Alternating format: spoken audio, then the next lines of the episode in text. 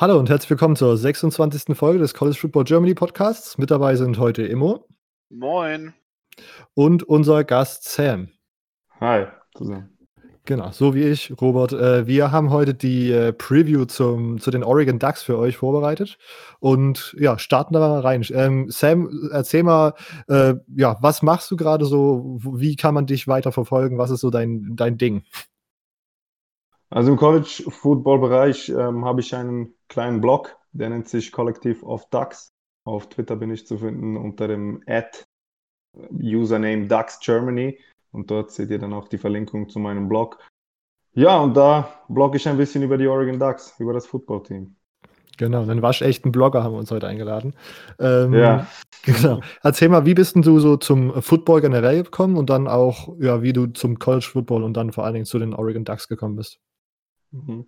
Ja, also zum Football allgemein, ich, ähm, ich muss überlegen, ähm, 2009 müsste das gewesen sein, anfangs 2009 zu den NFL Playoffs.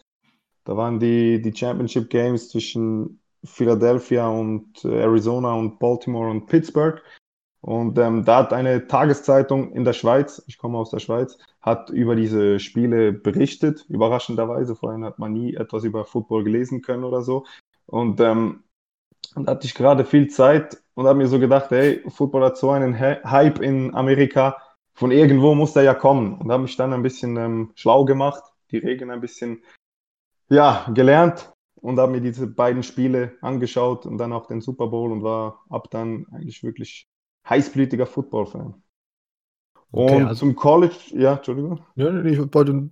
Ja, genau. okay. Nee, und zum College Football bin ich dann irgendwann gekommen, als ich mir gedacht habe, hey, diese 16 Spiele in der NFL, es ist natürlich so, dass ich ein, ein Mensch bin, der, der wirklich mit dem Herz immer dabei ist beim Sport, weil sonst kann ich keine Spiele sehen. Also ich muss wirklich immer die Spiele kennen, ein bisschen die, die History der Teams kennen und, und auch wirklich verliebt sein in diese Teams. Ansonsten macht mir das nicht wirklich Spaß. Und dann muss ich sagen, dass mir die 16 Spiele meines NFL-Teams nicht wirklich gereicht haben. Und dann habe ich mich so umgeschaut und mich gefragt, wo, wo ich denn noch mehr Spiele schauen kann. Und irgendwann ist man dann automatisch zum College Football gekommen hatte dann aber ein bisschen Startschwierigkeiten, weil ich nicht genau wusste, hey, welches Team soll denn in meinem Herz schlagen? Und dann hatte ich zuerst äh, Sympathien für die Penn State, die LSU und was war das noch? Ähm, ja, genau, TCU waren diese drei Teams, die ich ein bisschen verfolgt habe. Mhm. Aber da ist nie wirklich das Feuer entfacht. Und irgendwann habe ich dann das äh, Championship Game zwischen Auburn und Oregon gesehen also auf ESPN habe ich gesehen, dass dieses Spiel stattfindet. Und dann habe ich einfach gesagt, hey, ich, ich zwinge mich jetzt dazu, eines dieser beiden Teams zu lieben. Und habe mich dann aufgrund der, der, des Logos und des ganzen Auftrittes der Oregon Ducks in, in die Oregon Ducks Mannschaft verliebt und äh, bin sehr glücklich gewesen dann die Jahre danach, weil sie waren sehr erfolgreich mit Marcus Mariota und auch schon davor mit Darren Thomas als Quarterbacks. Ja, es waren schöne Zeiten. sozusagen zum richtigen Zeitpunkt eingestiegen mit der Chip Kelly. Absolut. Ja, natürlich. Aber ich war auch ein bisschen Bandwagoner, also muss ich auch ja. sagen, weil ähm, beim Championship-Spiel äh, einzusteigen, das ist dann doch ein bisschen einfach. ist natürlich, je länger sozusagen das Spiel her ist, desto äh, weniger äh, Heat bekommt man für diese Bandwagon-Fans. Ja, klar, absolut, absolut. ähm, ja, irgendwann legitimisiert, legitimiert genau. sich das alles, ne? Irgendwann ist es auch okay, genau, genau. Patriots-Fan genau. zu sein. ja, ja, ja, ja. Solange man es genug ja. lang ist, oder? Ja, ja. Irgendwann, irgendwann sind sie auch mal schlecht und da muss man Fan bleiben. absolut, absolut. Äh, um das nochmal jetzt äh, zu vervollständigen, was wäre dein Team in der NFL? Also, was ist da dein Lieblingsteam geworden? Ähm, die Baltimore Ravens. Ah ja. Okay. Genau. Okay, also Baltimore. völlig auf der anderen Seite von Amerika, aber irgendwie passt das für mich. Hochsympathien, okay.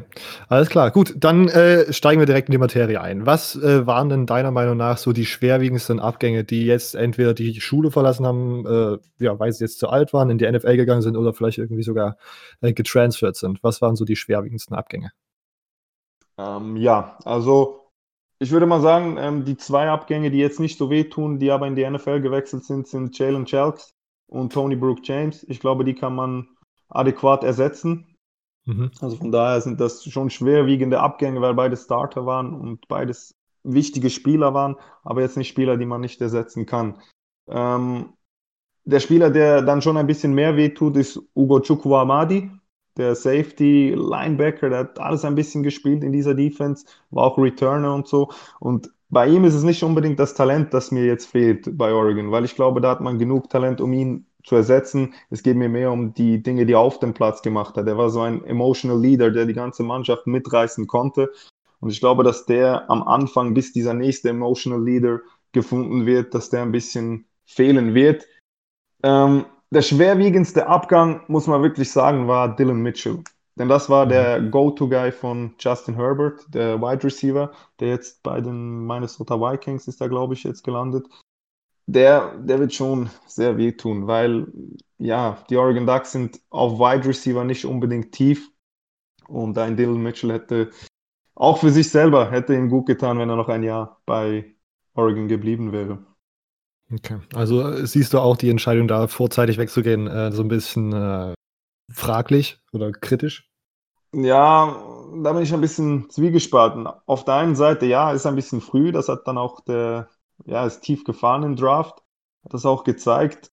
Andererseits ist schon ein sehr, sehr starker Receiver und ich glaube, dass die Vikings sich dort einen ja, großen Gefallen gemacht haben, ihn zu nehmen, weil der hat schon alles, was äh, in der NFL benötigt wird, außer vielleicht die Größe, aber das war jetzt am College auch nie sein Problem oder so. Also der hat, das war wirklich einer der besten Receiver, den ich je in, ähm, in Eugene gesehen habe. Ja. Äh, Immo, ich glaube, wir haben das noch gar nicht mal so, äh, so oft besprochen im, im Podcast. Was ist denn eigentlich deine Meinung zu den Leuten, die sozusagen äh, frühzeitig in den Draft gehen, bevor sie ihre College, ähm, ja, ihren College-Abschluss gemacht haben? Ähm, naja, das ist zum einen die Sache, ähm, lohnt es sich bei den Spielern? Ich mhm. finde viele, bei vielen ist es unnötig, weil sie einfach ihre Bildung wegwerfen. Und viele Unis jetzt halt auch nicht das Angebot, den quasi machen, so, ja, okay, das ist jetzt hier ein Lifetime-Commitment von uns.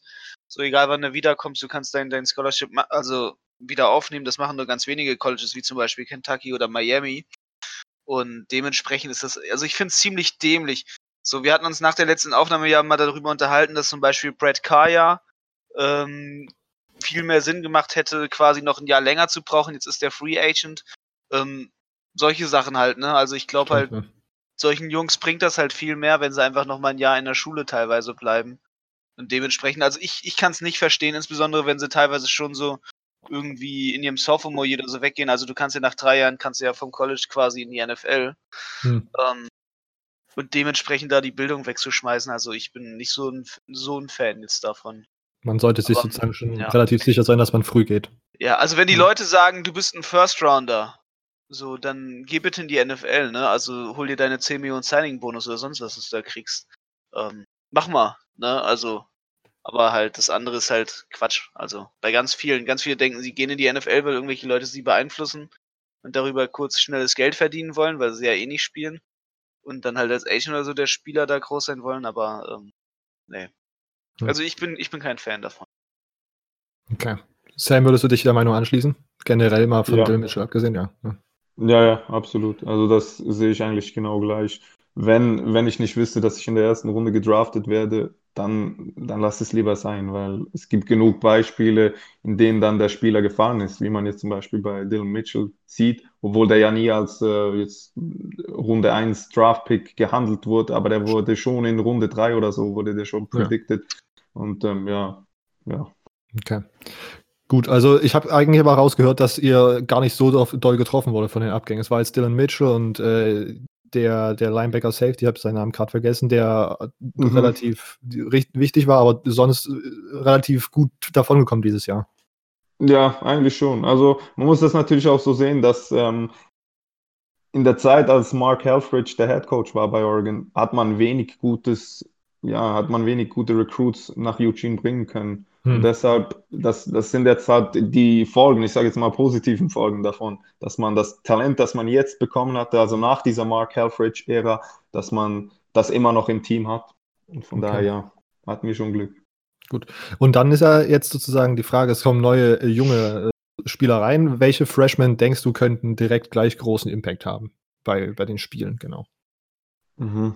Also natürlich auf der einen Seite ähm, ESPN Number One Recruit nationwide Kevin Thibodeau, der Weakside Defensive End aus Kalifornien ist er gekommen. Das ist der höchst gerankte Recruit aller Zeiten der Oregon Ducks. und ähm, der könnte natürlich Jalen Jelks direkt ersetzen. Und wäre natürlich schon, ich würde sogar sagen, schon in seinem Freshman-Jahr ein, ein Upgrade für Jelks. Und von daher ist sicher das einer der, der wichtigsten Namen, die man nennen kann. Allerdings haben die Oregon Ducks wirklich sehr, sehr gut recruited. Also man hat ähm, neben Thibodeau, der war ein Five-Star-Recruit, logischerweise, hat man noch elf weitere Vier-Star-Recruits an Land gezogen und das schon eine sehr, sehr betrachtliche Menge. Äh, darunter ist auch Michael Wright, ein Cornerback, ebenfalls aus Kalifornien, ein Vier-Star-Cornerback. Und ähm, bei ihm bin ich wirklich eigentlich sicher, dass der bereits im ersten Jahr, also dass der nicht äh, geredshirtet wird. Ich glaube, dass der die Saison durchspielen wird und eventuell sogar äh, Diomodor Lenoir auf ähm, Outside Cornerback ähm, verdrängen könnte. Mhm. Und dann nach dem Abgang von Dylan Mitchell ist natürlich das Auge auf die Wide Receiver Position gerichtet. Und ich glaube, dass da Micah Pittman und Josh Delgado beides Spieler sind, die vielleicht nicht gleich starten, aber die durchaus viele Snaps sehen werden. Ja, und sagst du auch Patrick Herbert, äh, auch ein wichtiger Recruit? Oder war das ich eher so, so, ein Familiengeschenk? Ich, ich, glaube, ja, ich glaube, dass Also er ist, ja, ist ja trotz allem ein Forster, ne? Ähm.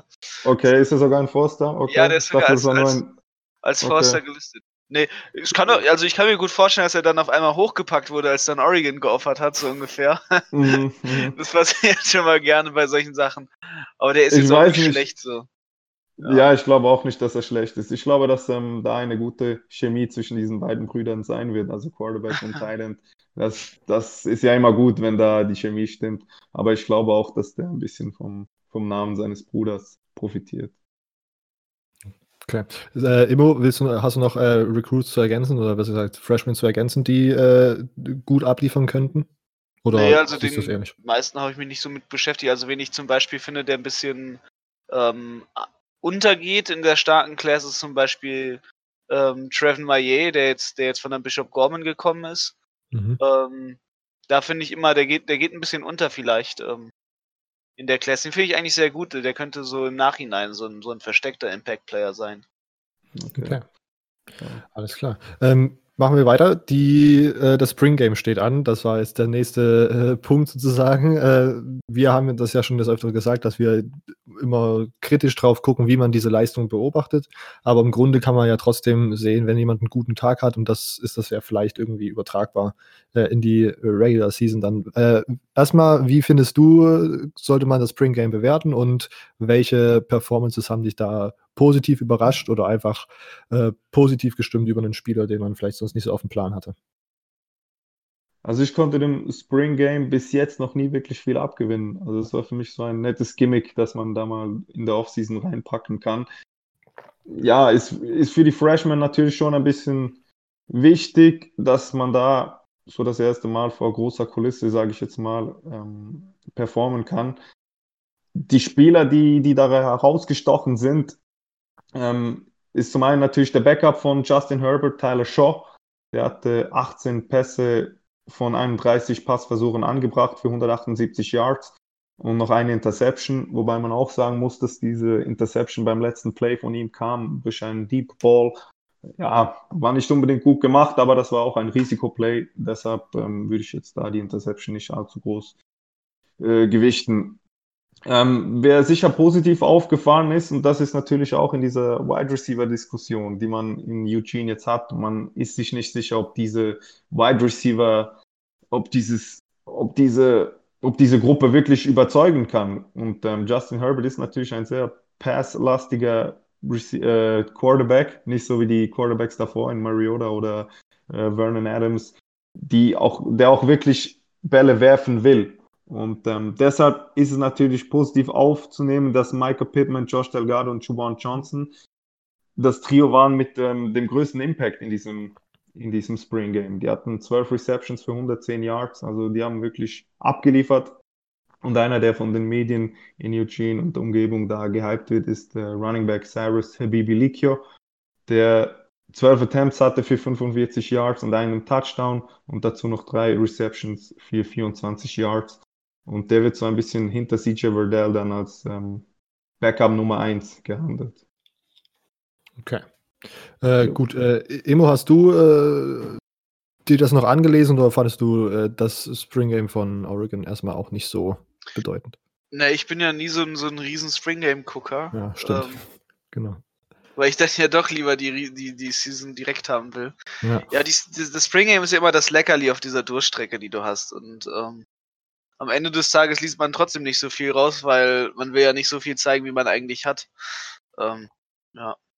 Okay. Äh, gut, dann hätten wir sozusagen die generelle äh, neue und alte Situation bei äh, Oregon geklärt. Jetzt das wäre, kommen wir zur Offense. Und da ist meine erste Frage: äh, Justin Herman ist ja unangefochtener Starting Quarterback. Und jetzt ist meine Frage: Habt ihr äh, oder hast du Bauchschmerzen bei eurem Second Stringer oder gehst du davon aus, dass das auch der ein, zwei Spiele gewinnen könnte, sollte Herbert ähm, äh, verletzt sein? Ja, das ist, das ist natürlich die Frage. Man muss immer ein bisschen Angst haben, dass sich Justin Herbert verletzt. Er hat ja auch eine kleinere Verletzungshistorie hinter sich. Ähm, ja, wie gesagt, im Spring Game hat Tyler Shaw überzeugen können, aber das ist eben auch nur das Spring Game, wie erwähnt. Also man kann da jetzt nicht allzu viel Bedeutung drauf legen, weil der hat noch nie in einem College-Spiel gespielt. Und für ihn ist das wirklich neu. Also es ist ein Freshman. Und da wird sich halt wirklich zeigen, wie gut er dann sein wird. Ich glaube nicht, dass er. Also ich glaube, wenn Justin Herbert sich verletzt, ist die Saison der Oregon Ducks auch vorbei. Müssen wir ganz ehrlich sein. Also ja. mit Justin Herbert äh, steht und fällt alles. Und da kann der Backup-Quarterback noch so gut sein. Ähm, ein Tyler Shaw wird niemals das bringen können, was Justin Herbert bringen könnte. Und von daher, ja, okay. habe ich schon ein bisschen Bauchschmerzen, aber ich glaube, dass Justin Herbert gesund durch die Saison kommt. Okay. Und äh, Justin Herbert wird dann ja auch äh, nach, also endgültig nach dieser Saison die, in die NFL gehen und denkst, also wie sieht es da recruiting-mäßig aus? Seid ihr da gut aufgestellt für die nächsten Jahre? Oder muss ich mache mir, nee, ich mache mir da eigentlich keine Sorgen. Ne? Wie gesagt, Tyler Shaw, der ist jetzt ein Freshman, der kann hinter Justin Herbert noch äh, schön lernen und ähm, einige Snaps machen und ähm, dann ist er sicher ready für die nächste Saison. Und man hat zudem noch ähm, Four-Star-Recruit äh, Jay Butterfield geholt. Äh, genauso wie Tyler ist ein, ein Pro-Style-Quarterback. Also der, der Wechsel von diesen, diesen, ähm, diesen Offensive Schemes, die, die Oregon seit Jahren macht, seit der Chip Kelly-Ära, die hat sich langsam ver verändert. Also man geht jetzt wieder auf den, auf den Pocket Passer zurück und ähm, mir gefällt diese Entwicklung. Ich bin gespannt, ob Jay Butterfield äh, oder Tyler Shaw nächstes Jahr starten werden. Ich glaube, das ist noch ein bisschen zu früh, um das zu sagen. Viele sehen Butterfield in der, in der Front Position. Werden wir sehen, wie Tyler Shaw das in der kommenden Saison zeigt, äh, wer, wer der bessere Quarterback ist. Alles klar. Ähm, neben äh, Justin Herbert, der ja, ja, sagen wir mal, auch einfach ein Heisman-Anwärter ist, wer sind denn noch so die Offensive Players to watch in der Oregon Offense? Eigentlich jeder. nee, ähm, wenn ich jetzt ein, ich sage mal drei Leute, die, die, die ich herausheben würde, das sind dann zum einen Calvin Throckmorton, der Right Tackle, und Shane Lemieux, der Left Guard. Das sind so die, die, ja, diese Prunkstücke dieser Offensive Line. Und ähm, mit Mario Cristobal hat man ja wirklich auch lange darauf hingearbeitet, dass diese Offensive Line wirklich dominieren kann. Und ich glaube, dass das jetzt das Jahr ist, wo die Offensive Line wirklich dominieren wird. Ähm, CBS hat ein Early Top 100, eine Early Top 100 Liste herausgebracht für den kommenden Draft, welches dort die besten Spieler sind. Und Kevin Throckmorton wurde dann 12 gerankt und Lemieux an Nummer 59. Und ich glaube, das sagt schon sehr viel aus über die Qualität, die in Oregon am Start ist. Also dann hat man noch einen, einen Center, der auch in dieser Liste ist, also der auch in den Top 100 ist, in, uh, lass mich jetzt raten, wie hieß der nochmal? Jake Hansen war das, genau. Und das sind dann drei Spieler in der Offensive Line, die alle in, der, in den Top 100 Picks äh, für die NFL Draft gehandelt werden. Und ich glaube, diese O-Line könnte durchaus Spaß machen. Jetzt für die meisten Leute, die jetzt nicht so affin sind mit den Oregon Ducks und, und sich nicht unbedingt mit O-Linern herumschlagen wollen, würde ich euch noch CJ Verdell empfehlen, Redshirt Sophomore. Der hat letztes Jahr 202 Attempts gehabt für 1018 Yards und dazu 10, 10 Touchdowns abgeliefert. Für mich immer noch ein bisschen underrated, aber ja, dieses Jahr kommt, glaube ich, der große Durchbruch für CJ Verdell. Ja, also ich kann mich da nur anschließen. Diese, dieses äh, Running Back Duo, was euch da letztes äh, Jahr durch die Saison getragen hat, fand ich äh, sehr äh, interessant zu sehen, wie sich das entwickelt hat, weil ja beide noch relativ jung waren und beides ja, mhm. ja. Freshmen ja. waren. Ja, ich kann mich daran... Travis Dye halt ne, als genau. Sophomore. Genau. Man muss halt auch gucken, vor allem man hat halt dahinter stark ja, ein starkes Core mit Harris, Habibi, Likio und ähm, da haben wir ja auch nochmal einen starken, starken Running Back dahinter, der ja schon ordentlich rasiert hat, wenn er mal mhm. Playtime bekommen hat. Ja, und äh, nächstes Jahr, also das war ein Summer Recruit, der jetzt im Sommer, also im Sommer nach Oregon gewechselt ist, jetzt in diesem Sommer, äh, Sean Dollars. Das war auch ein sehr hoch gerankter Recruit. Ähm, der wird wahrscheinlich nicht allzu viel Spielzeit sehen, aber dann im nächsten Jahr wird das ein, ja, durchaus interessante Situation sein mit CJ Verdun und den ganzen Leuten, die dahinter stehen. Genau, die Running Back Kombi sozusagen so das Prunkstück neben Justin Herbert und der O-Line dann. Ja, äh, die vielleicht so ein bisschen Pressure von den etwas unerfahrenen Receivers äh, nehmen so, müssen. Ne? Hoffen wir, ja. Genau. Okay, und äh, was erwartest du generell von der Offense in 2019? Ja, das ist, ich glaube, die Offense ist dann doch eine Wundertüte, weil alles fällt auch mit den Receivern. Wenn die abliefern können, dann glaube ich schon, dass man da eine, eine sehr, sehr starke Offense in der NCAA stellen kann. Aber wenn die nicht abliefern werden, dann, ja, dann sieht es dann schon ein bisschen düster aus, weil was bringt dir ein, einer der besten O-Lines und einer der besten Quarterbacks, wenn die keine Receiver haben, an denen sie die Bälle ranbringen können? Dann, ja, ich weiß nicht genau, was ich davon erwarten soll. Aber man wird es sehen. Es ist erst die zweite Saison von Mario Cristobal und der hat ja wirklich schon viel Gutes gemacht in Eugene. Die O-Line sitzt, der Quarterback ist NFL-ready, die Running Backs stehen, die können was und ähm, ja, es geht nur noch darum, die, die Wide Receiver ready zu machen und dann könnte das eine sehr, sehr schöne Saison werden. Ja, Immo, siehst du das ähnlich? Ähm, die sind auf jeden Fall ready, ne? Also äh, man muss halt einfach schauen, also ich sehe das, ich, ich kann da schon vor allem viel zustimmen. Ähm, man kann halt sich in der, in, der, in der Saison einfach von der Offense sehr stark von Justin Herbert tragen lassen. Ähm, ja. Okay. Gut, ähm, damit haben wir die Defense besprochen, jetzt geht's, äh, die Offense besprochen, jetzt geht's zur Defense. Ähm, welche Spieler sind denn äh, die Spieler, die wahrscheinlich viel Aufsehen erregen werden in äh, der Defense 2019? Hm. Ja, ich muss dir ganz ehrlich sagen, die Defense, das ist so meine Lieblingsbaustelle, würde ich jetzt mal fast sagen. Ähm, die war die letzten Jahre immer extrem schwach, also letztes Jahr nicht unbedingt, aber vorher war sie dann doch relativ schwach im ersten Jahr unter Jim Levitt. War das ja fast eine Katastrophe. Dann hat er sie wirklich nach vorne gebracht und ähm, ich glaube, dass in diesem Jahr jetzt wirklich die Defense einen riesigen Sprung nochmal nach vorne macht. Ähm, da haben wir zum Beispiel Kevin Thibodeau, wie gesagt, Five-Star-Recruit.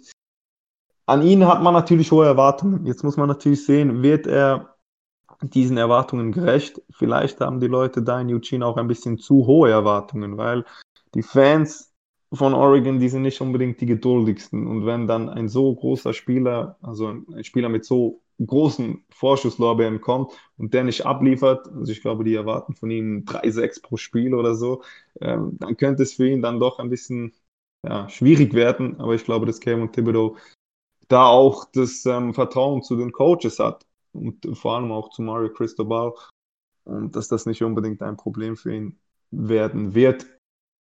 Ähm, ein anderer Spieler, den man erwähnen muss, ist Troy Dye. Das könnte meiner Meinung nach der Emotional Leader Nachfolger für Ugo Amadi sein. Der kommt in sein Senior Year, also für ihn geht es um die Draft. Hat jetzt in den drei ersten Jahren, in denen er bei uns gespielt hat, hat er 307 Tackles, 32 Tackles for Loss und 10,5 Sacks gemacht als Inside Linebacker. Also der Typ, der ist schon, der ist eigentlich überall auf dem Feld. Und das ist so ein bisschen der Publikumsliebling geworden in den letzten Jahren in, in Eugene. Auch bei mir. Ich mag den extrem gerne. Ich mag dem auch zu, äh, zuzusehen sehr gerne. Und ähm, das, obwohl Inside Linebacker jetzt nicht unbedingt eine Position ist, die sehr attraktiv ist, würde ich jetzt mal fast behaupten. Oder für mich ist sie nicht unbedingt attraktiv. Für mich ist das attraktivste einer Defense das Backfield. Und da sind wir in diesem Jahr extrem gut aufgestellt oder beziehungsweise das Talentlevel, das wir haben, ist extrem hoch. Und ihr habt, glaube ich, in einem anderen Podcast darüber diskutiert, welches die beste DB-Universität ist in Amerika. Oh, ähm, no. jetzt geht's wieder los ich, mit der DBU-Diskussion. ich werfe da ein weiteres Team rein, die Oregon Ducks. Nee, ähm, wir haben jetzt noch nicht viele Spieler in die NFL gebracht, aber ich glaube, das wird sich in den, in den nächsten Jahren drastisch verändern. Man hat zum einen McKinney, the Third, der war letztes Jahr ein, ähm, ein Freshman, der wurde dann auch geredshirtet nach drei Spielen. Der wird eventuell so, also die Rolle von Hugo Chukwamadi einnehmen als ähm, Safety, als Strong Safety könnte der eingesetzt werden. Dann hat man immer noch Theodore Lenoir und Thomas Graham, die in ihr drittes Jahr kommen. Die haben beide als Freshmen bereits gespielt. Die waren damals die, die neuen Cornerbacks für Jim Levitt. Also die sind seit dem Beginn der, des Changes von Mark Helfrich zu Willie Taggart bzw. Mario Cristobal dabei und die kommen jetzt erst in ihr drittes Jahr, wo es wirklich langsam darum geht, hey, wir müssen uns auf uns aufmerksam machen um dann in die NFL zu kommen. Das sind zwei überragende Spieler, auch wenn man sagen muss, dass Michael Wright, der Redshirt Freshman, den ich schon angesprochen hatte, habe, für Lenoir gefährlich werden könnte. Ähm, aber bei Michael Wright bin ich mir eigentlich sicher, dass der geredshirtet wird in diesem Jahr und dass der nur irgendwie drei Spiele macht und dann ja eben dieses Jahr nicht äh, verschenken muss quasi und dass er dann dort bleibt. Und dann ein weiterer Spieler in dieser Secondary ist Javon Holland, der Safety, das ist ein True Sophomore, der hat 2018 schon gespielt, also die ganze Saison gespielt, fünf Interceptions geholt und sechs Pass Deflections. Und der würde neben McKinley natürlich, also neben McKinney, sorry, würde natürlich ein nettes Duo auf Safety geben. Man muss halt auch sagen, ne, sie haben mit, mit Dante Williamson einen meiner Meinung nach sehr guten Defensive Back Coach und das sage ich jetzt nicht nur, weil ich selber Defensive Backs gespielt habe, also früher. Ähm, man sieht halt auch dem an, dass das, ist quasi ein Fast Riser von den Coaches. Ne? Also ist jemand, der in zehn Jahren es geschafft hat, quasi vom untersten Level des College Footballs, ähm, von den kalifornischen Junior Colleges es zu schaffen, halt bis nach Oregon sich hochzuarbeiten. Ähm, also ganz klein angefangen und ganz groß aufgehört, so inzwischen so ungefähr. Ähm, mhm. Da haben sie auch, glaube ich, einfach einen sehr guten DB-Coach geholt, wo man, wo man aufpassen muss, dass man den sich da bei, bei den Oregon Ducks überhaupt behält. Ähm, mhm. ne, weil ich glaube, ich glaube, da werden einige heiß drauf sein. Also seitdem er, seitdem er ja da ist, äh, hat sich, hat sich immer bei jedem Coach, wo er war, hat sich die Defense immer äh, prozentual extrem hoch verbessert. Und ähm, der hat zum Beispiel mal geschafft, dass bei San Jose, wo er da war, 71 Spots halt äh, hochgeklettert ist, das Ganze. Mhm. Ja, und das ist sicher auch ein Grund, warum diese ganzen Talente nach Eugene wechseln wollen, weil sie eben wissen, dass da ein fähiger Mann ist, ja. der sie quasi NFL-ready machen kann. Und ja, daher, und dann, und dann kriegst du die ganzen DB-Recruits, ne? Das ist halt, ist halt schon, ja. schon schön anzusehen, wenn man dann da so ein so einen niceen Coach quasi hat. Ne? Also man hat ja sowieso einen guten Coaching-Staff sich inzwischen geholt. Auch äh, Strange and Conditioning ist ja sehr beliebt. Ähm, ja. ja, absolut. Also man hat natürlich jetzt das Glück, dass man seit Willie Taggart wirklich gute Recruiting Classes an Land ziehen ja. konnte. Das war vorher mit Mark Helfrich nicht wirklich so. Und, ähm, ja, man hat halt auch, schon, ja man hat ja, man hat ja auch mit noch einen guten Coaching-Staff übernommen und dadurch halt nach wie vor die feste Bindung. Also Taggart hat ja nicht ja. so viel, so viele Leute quasi mit nach Florida ziehen können. Mhm, ja, zum Glück. Pech für ihn. ja. Ja, bei ihm läuft es ja nicht. nicht wirklich. Das gönnen wir ihm auch alle. Ja.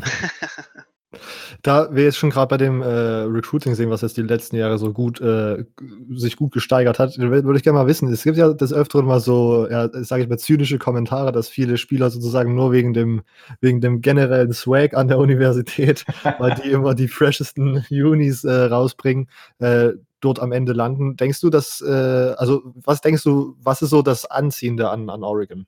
Weil, also jetzt abgesehen sozusagen vom Coaching-Staff, was wir jetzt schon besprochen haben. Ja, würde ich wirklich sagen, dass das ähm, vor allem auch mit der Nähe von, von Nike zu tun hat. Äh, Nike ist ja auch mit Hauptsitz in Eugene.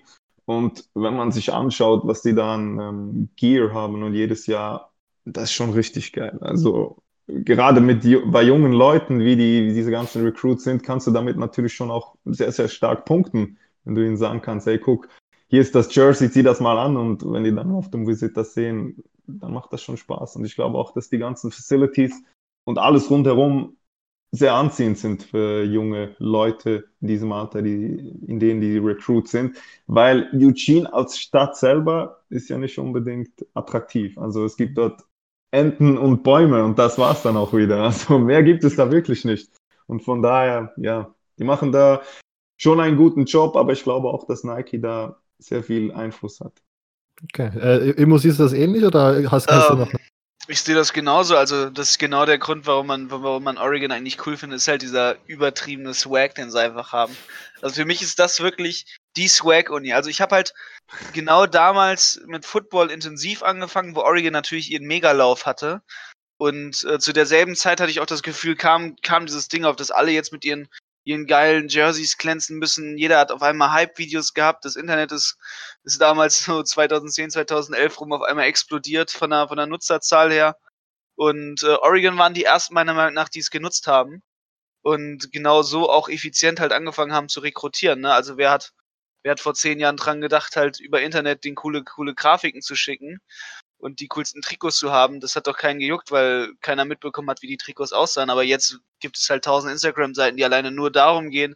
Es gibt YouTube-Channels, die, die extra die Facilities von Oregon getourt haben, nur um da den Uni-Swag sich anzugucken.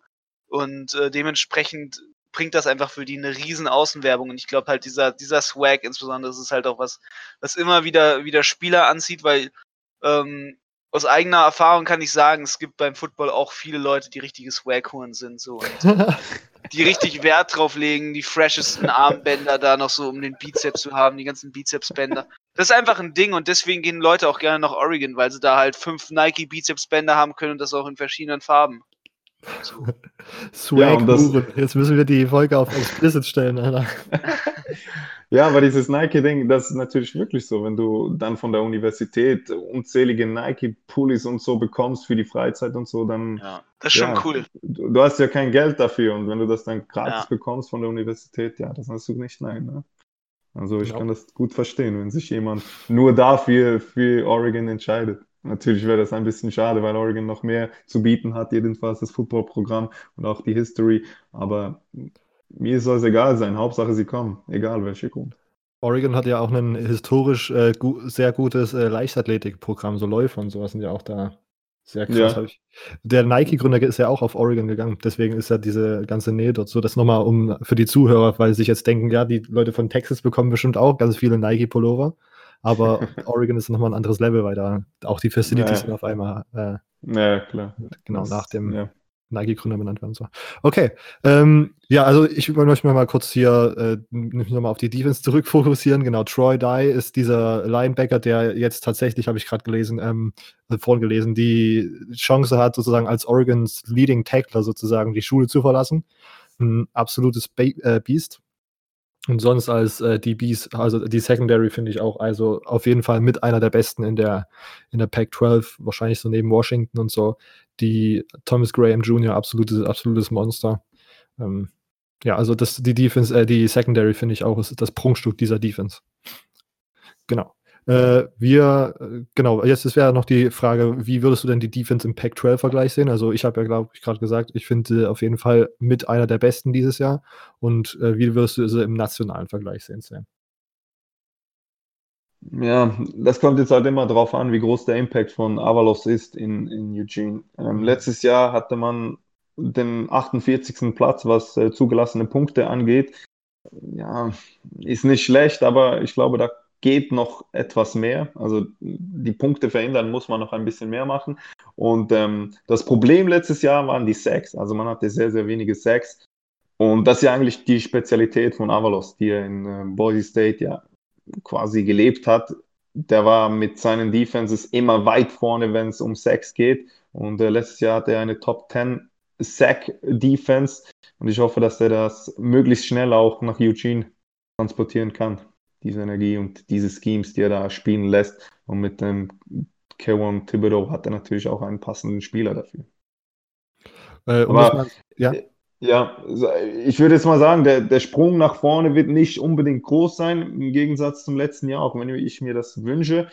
Ich wäre schon wirklich äh, sehr zufrieden, wenn man irgendwo in die Nähe der top-elitären Defenses der NCAA rankommt und dort irgendwie kratzen könnte an die. jetzt mal in Zahlen ausgedrückt, was denkst du im Pac-12-Vergleich? Äh, national ist vielleicht ein bisschen zu schwierig, jetzt äh, die, die Variablen Ja. da zu lösen. Im Pac-12-Vergleich, was denkst du, bist, sind, ist man da bei den ja, Top 3 zumindest? Ja, ich meine, Utah ist halt immer ziemlich, ziemlich ja. äh, fies und Washington hat halt auch immer Washington die krassen DB-Spieler. Äh, ja, ja. Also Top 3 glaube ich schon, dass das möglich ist. Okay. Das sollte eigentlich auch das Ziel sein für diese Defense und auch für Avalos und auch für Mario Cristobal und, und wie sie alle heißen dort, diese Coaches. Die sollten schon auch Top 3 in der Pac 12, das sollte machbar sein. Das sollte wirklich das Ziel sein. Okay. Imo, äh, stimmst du dem zu, dass, wenn man das ganze Talent im DB, äh, im Backfield und die, die äh, ja, Recruits, die dort vorne an der Line sind, äh, umsetzen kann, dass man dann Top 3 in der Pac-12 führt? In der Pac-12 auf jeden Fall. Also, ähm, das hört sich jetzt so an, wie das, da gehört ja nicht viel dazu, in der Pac-12 gut zu sein. Naja, ich, ich bin jetzt nicht ein riesen Pac-12-Fan, ne? Ähm, habe ich ja, glaube ich, schon mehrmals gesagt, dass das bisschen von der Defense sehr langweilig ist, was da, was da gerne mal passiert. Ähm, ja, muss man halt schauen, ne? ähm, ja, so krass. So krass ist halt nichts, was, was von außer Pack 12 kommt, gerne mal, aber ähm, doch, ich glaube, die werden schon, schon eine gute Saison haben, vor allem weil Justin Herbert einfach noch wie vor da ist. Ne? Und tragender Faktor, wenn der sich verletzt, ist die Saison vorbei, sage ich euch. Ja. Das ist natürlich eine steile These. Ja. Gut. Ähm, wir haben jetzt gerade schon äh, den neuen Defense Coordinator Avalos, äh, Avalos, oder? Wie spricht man denn das? Avalos? Avalos ich, angesprochen? Ja? Ich glaube Avalos, ja. Okay, aber Avalos. ich wahrscheinlich, wahrscheinlich sagen sie da drüben Avalos, aber keine Ahnung. Ich würde jetzt sagen Avalos. Okay. Äh, wie fandest du den Hire? Fandest du, das ist sozusagen ein guter Ersatz gewesen für den, äh, für den äh, verschiedenen?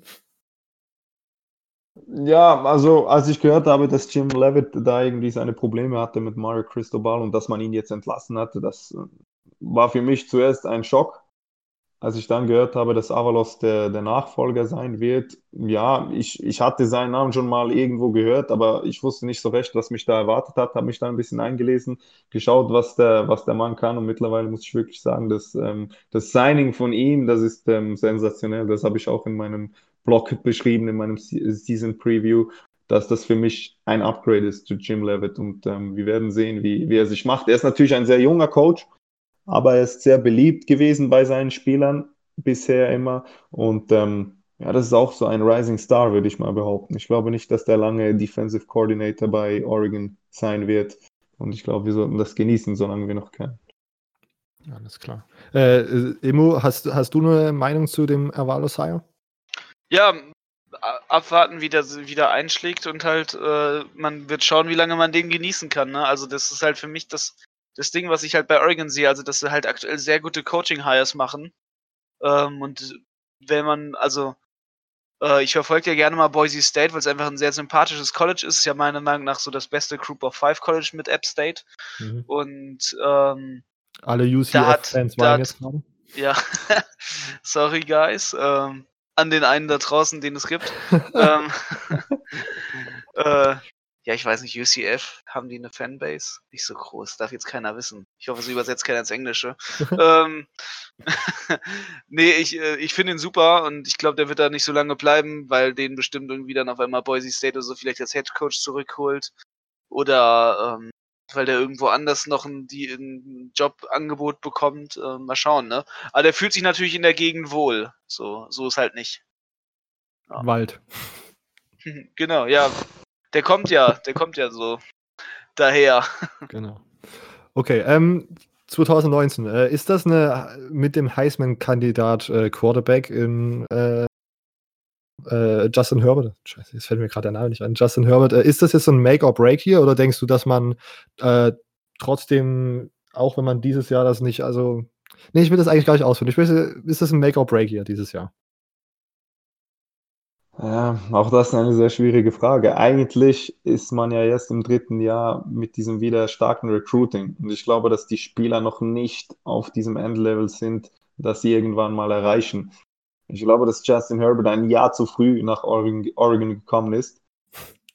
Und ich würde schon sagen, dass es dass ein Make-Year ist, weil eigentlich müsstest du mit so einem Quarterback um die Playoffs mitspielen. Also ich glaube, da sind wir uns einig. Mit einer solchen O-Line und einem solchen Quarterback musst du um die Playoffs mitspielen, zumindest zum mitspielen. Ich glaube nicht, dass das wirklich ähm, realistisch ist.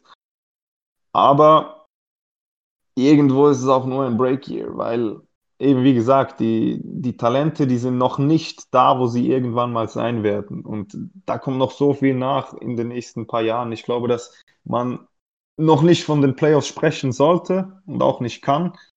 Aber ich hoffe, dass wir irgendwann wieder einen sehr, sehr guten Quarterback finden in den nächsten zwei Jahren, mit dem wir dann wirklich in dieses Make-Year gehen können und dann um die Playoffs mitspielen können. Aber ich glaube, momentan ist es noch ein bisschen, ein bisschen zu früh. Ich weiß es nicht. Lassen wir uns überraschen. Ich glaube, wenn man gegen Auburn gewinnen kann, dann ist das schon ein bisschen ein, ein Hype. Dann ist alles möglich. Ja, ja, wirklich. Also ich glaube, so ein Sieg könnte dann schon Flügel verleihen, gerade wenn es dann in, in die, in die Pac-12-Spiele geht, von denen man die schwierigsten Spiele eigentlich alle auswärts hat. Also gegen Stanford, gegen Washington und gegen die USC. Wenn man da dann mit einer Niederlage rauskommt und die anderen Spiele gewinnt, dann, ja, dann könnte es durchaus mit den Playoffs klappen. Okay. Äh, Immo siehst du das ähnlich, dass es äh, dieses Jahr noch nicht für, sagen wir mal, national viel reichen wird? Äh, äh, ich glaube nicht, dass sie in die Top 4 kommen. Mhm. Ähm, ich sehe die Playoffs einfach nicht, weil ich, weil ich andere Teams noch stärker als Oregon sehe. Aber ich glaube, Oregon wird ähm, eine ihrer besten Saisons seit langem mal bringen. Ähm, also, was man schon länger nicht mehr von Oregon gesehen hat. Also, die glorreichen Zeiten aller Mariota sind ja schon ein bisschen länger jetzt her. Und ähm, man kommt also, mal wieder in die Nähe davon. Also reden wir von einem Top 10 Finish. Top 15. Okay. Das gebe ich denen. Sam, wenn du dich jetzt auf Nummern festlegen willst, wird es ein Top 10 Finish oder doch so ein bisschen außerhalb? Top 10. Top 10, alles klar. Nee, hab, äh, Top kurz, 5. Kurz, kurz, vor der Aufnahme ist da irgendwie ein Ranking rausgekommen von ESPN, wo man Oregon auf Platz 10 gerankt hat. Ich hoffe, dass das bleibt so oder das könnte man sogar noch verbessern. Okay. Aber Top 10 sollte drin liegen. Das sollte das Ziel sein, okay. Ja. Äh, gut, jetzt haben wir letzte Woche haben wir das, äh, nicht letzte Woche, sondern das letzte Mal, als wir zum Beispiel mit äh, Julian Barsch aufgenommen haben, die Folge für Ohio State, haben wir das exakte Ergebnis für das äh, Spiel gegen äh, Michigan getippt und als wir mit äh, Peter vom, für Oklahoma aufgenommen haben, haben wir das Red River Showdown getippt. Ich würde diesmal gerne das Rivalry gegen Rivalry Game gegen Washington tippen mit genauen Punkten. Das, das Pac-12 North Battle. Was, was sagst du, Sam? Hau raus. Also letztes Jahr haben wir ja gewonnen, endlich wieder mal, nach zwei Niederlagen in Folge, 30-27 nach Overtime. Ähm, deshalb sage ich, dass wir auch dieses Jahr gewinnen. Und zwar mit 28 zu 14. Vier, vier Touchdown-Pässe von Herbert. Sehr gut. Äh, Immo, was denkst du? Ich brauche ein genaues Ergebnis. Ähm, das kommt meinem schon nah. Ich habe ein 21-12 im Kopf. Zwei geblockte PAT, äh, Sieg für Oregon und zwei geblockte äh, Point after Touchdowns gegen Washington. Okay, das war aber sehr 21-12. Wenn das jetzt wirklich alles eintritt, dann ist es wirklich komplett. ja, dann muss ich ja noch die Touchdowns sagen. Äh, Pass, Run, Pass. oh, alles klar. Die Pässe von Justin Herbert. Und der das Handoff für den, das Handoff auch. Ja, das Handoff macht Justin Herbert. Das, wer, ja, wer, wer, läuft, weiß ich nicht. ich, ich sage, es, es rennt äh, Kayvon Thibodeau. das wär's. Äh, Ty, Ty läuft. Ty läuft. okay. Gut, äh, mein Tipp ist 31, 28. Es wird einfach sich hochgeschaukelt. Ich möchte keine Predictions zu irgendeinem Touchdown äh, geben, weil das sonst meine Statistik versaut. Weil ich ja bis jetzt jedes Ergebnis richtig getippt habe, wie die Zuhörer wissen.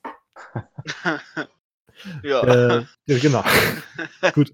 Ähm, ja, jetzt haben wir eine kleine, jetzt habe ich mir was Kleines überlegt. Ich habe hier ein Bild erstellt. Ich habe, weil Oregon ja die Swag U ist, wie man so nennt, wie man sie so nennt, ähm, drei äh, Uniform-Kombination auf das Bild gepackt. Das Bild könnt ihr jetzt nicht sehen. Das ist also auf den ersten Blick vielleicht eine dumme Idee gewesen für ein äh, Audio-Medium. Äh, Aber wenn ihr jetzt auf unseren Instagram-Kanal geht, ist das Bild dort gepostet. Und dann geht ihr dort in die Kommentare und schreibt A, B oder C für das, äh, für die Trikot-Kombination, die euch am besten gefällt. So, ja, ich habe genau. Interaktion. Genau. So, das ist komplett ich, das, das Spiel durchschaut. ähm, genau, ich sag Sam, was wäre, was ist, was ist dein Tipp? Wir haben, also ich kann es ein bisschen beschreiben. Also wir haben einmal diese The Oregon Duck äh, Outfit mit, was ich ja besonders cool finde, weil das einfach so orange Schuhe und orange Socken hat, so als Bein mäßig. Das sieht ja aus wie eine Ente. Genau. Äh, dann haben wir das äh, schwarze, das All Black Jersey vom, vom letzten Jahr und dann nochmal diese Throwback-Version mit äh, gelben Pants, grünem Jersey und gelbem Helm. Was ist dein Favorit?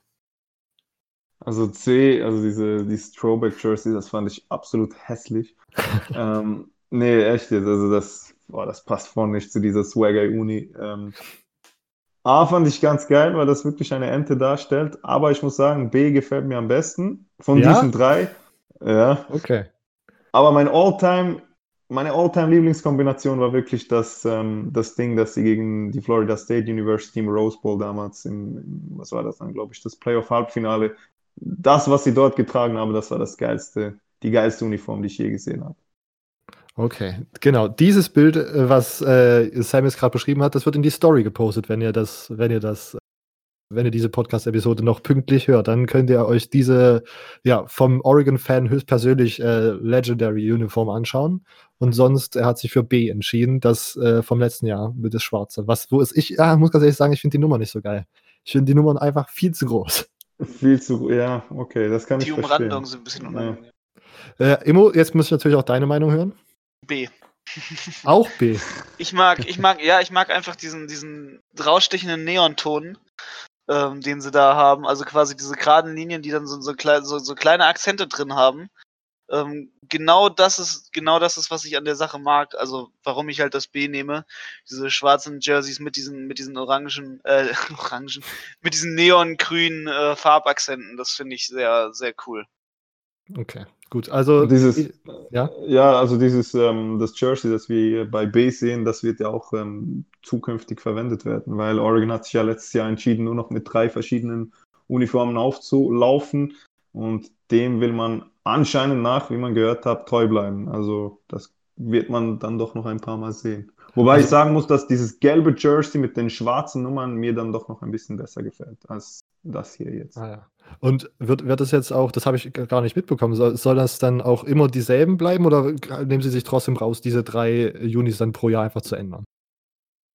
Nee, ich glaube, das soll, das sollen wirklich diese, also es ist einfach jetzt wieder für die kommende Saison ist das so gedacht, also dass Ach man so. die gleichen Jerseys hat wie, wie letztes Jahr. Das war ja auch ein Wunsch von Mario Cristobal, das wollte er so und ähm, diesem Wunsch ist man bis jetzt eigentlich, ja, Okay. nachgekommen. Gut, meine Entscheidung ist natürlich A, weil dieses Detail mit diesen äh, orangen Schuhen und orangen Socken ist einfach so legendär, dass man da einfach diese, diese, diese Entenbeine sozusagen nachmacht. Und dann das Mini-Detail, dass einfach das Face Mask auch orange ist, also wie der Schnabel der Ente. Das ist einfach, da hat sich einfach jemand zu viele Gedanken über einen Jer äh, Jersey gemacht. Das ist einfach, das sprengt meinen Kopf, wie detailgetreu man so eine Ente als Football-Uniform nachbauen kann. Aber das ist genau so etwas, was wir vorhin angesprochen haben. Mit solchen Sachen lockst du die Leute nach Eugene, oder? Also das erste Spiel, das ich von Oregon live gesehen habe, war ja eben dieses National Championship Game. Und ähm, bis die Spieler da aufs Feld gekommen sind, ja, waren meine Gefühle zu dieser Universität noch neutral, neutral. Aber als ich dann gesehen habe, diese grauen Jerseys, die sie damals angehabt haben, nee, weiße Jerseys, graue Hosen und dann hatten sie auch so gelbe Socken und gelbe äh, Schuhe. Das Mhm. sah dann auch ein bisschen wie eine Ente aus. In das habe ich mich sofort verliebt, muss ich ganz ehrlich sagen. Also, das war richtig geil. Okay, gut, wir haben den kleinen Ausflug in die, äh, in, in den, ja, keine Ahnung, Merchandise, äh, Merchandise Branding äh, ja, Abteil gemacht. Ähm, Genau, genau, kauft unseren Merch. klar, der, der nicht existent ist, aber trotzdem, Jungs, kauft. ähm, genau, und jetzt möchte ich noch einmal, achso, das haben wir aber jetzt eigentlich schon geklärt, ne? Playoffs ist, sind noch nicht drin dieses Jahr, obwohl man jetzt den, ja, sag ich mal, Heisman-Kandidaten mit im Quarterback hat, aber es reicht dieses Jahr noch nicht. Habe ich das vorhin richtig zusammengehört? Ja, ne? Ja, ja. Okay, gut. Dann, äh, ja, war's das jetzt eigentlich schon mit der Episode. Genau, ihr könnt euch gerne das Bild mit den Uniformen auf unserem Instagram-Kanal. Ähm, ich sage danke an Sam, dass du heute mit dabei warst. Ich hoffe, dir hat Spaß gemacht. Ja, auf jeden Fall. Danke vielmals für die Einladung. Hat mich sehr gefreut, dass ähm, ich die Ehre hatte, bei euch dabei zu sein und sehr gerne wieder. Also, Na klar. Nur, ähm, nur sagen. Genau, sag mal nochmal ganz schnell, wer es jetzt schon vom Anfang vergessen hat, wo kann man dich finden, wo kann man deine Arbeit näher verfolgen? Ich bin nur auf Twitter zu finden, also unter dem at DuxGermany, ähm, dann Kollektiv of Dux, das ist mein ähm, Twitter-Account, der ist noch relativ neu, weil ich den erst kürzlich aufgeschaltet habe und dort findet ihr dann auch die Verlinkung zum Blog und zum ähm, Season Preview, das ich geschrieben habe. Ja. Sehr gut. Genau, und da wird doch äh, dann während der Saison noch mehr kommen. Natürlich. Natürlich. Klar. Sehr gut. gut, äh, sonst uns findet ihr natürlich immer, äh, wie immer, äh, auf Facebook College Football Germany, bei Immo auf Twitter, at ojustimmo. Meine Twitter-Seite ist College Football News Germany. Äh, solltet ihr Anregungen, Lob, Kritik, Verbesserungsvorschläge haben, könntet ihr uns auch gerne per E-Mail schicken. collegefootballger.web.de. Alles klein und zusammen. Lasst gerne Rezensionen und eine Bewertung da, wenn das in eurem Podcast-Player möglich ist. Das hilft uns, unseren Podcast bekannter zu machen. Und wie gesagt, Instagram ist die Nummer 1 Anlaufstelle. Wir, also ich werde mir Gedanken machen, dass wir das hier öfters integrieren. Ich finde das mit diesen äh, äh, Uniformen eine ganz lustige Idee. Äh, schaut da vorbei, folgt uns da, damit ihr immer auf dem neuesten Stand bleibt. Und sonst empfehlt uns einem Freund weiter, der College Football interessiert ist oder vielleicht auch noch nicht College Football interessiert ist. Der interessiert sich dann für College Football, wenn er unseren Podcast gehört hat. Ähm, genau, sonst wünsche ich euch noch eine schöne Woche. Wir hören uns das nächste Mal. Ciao.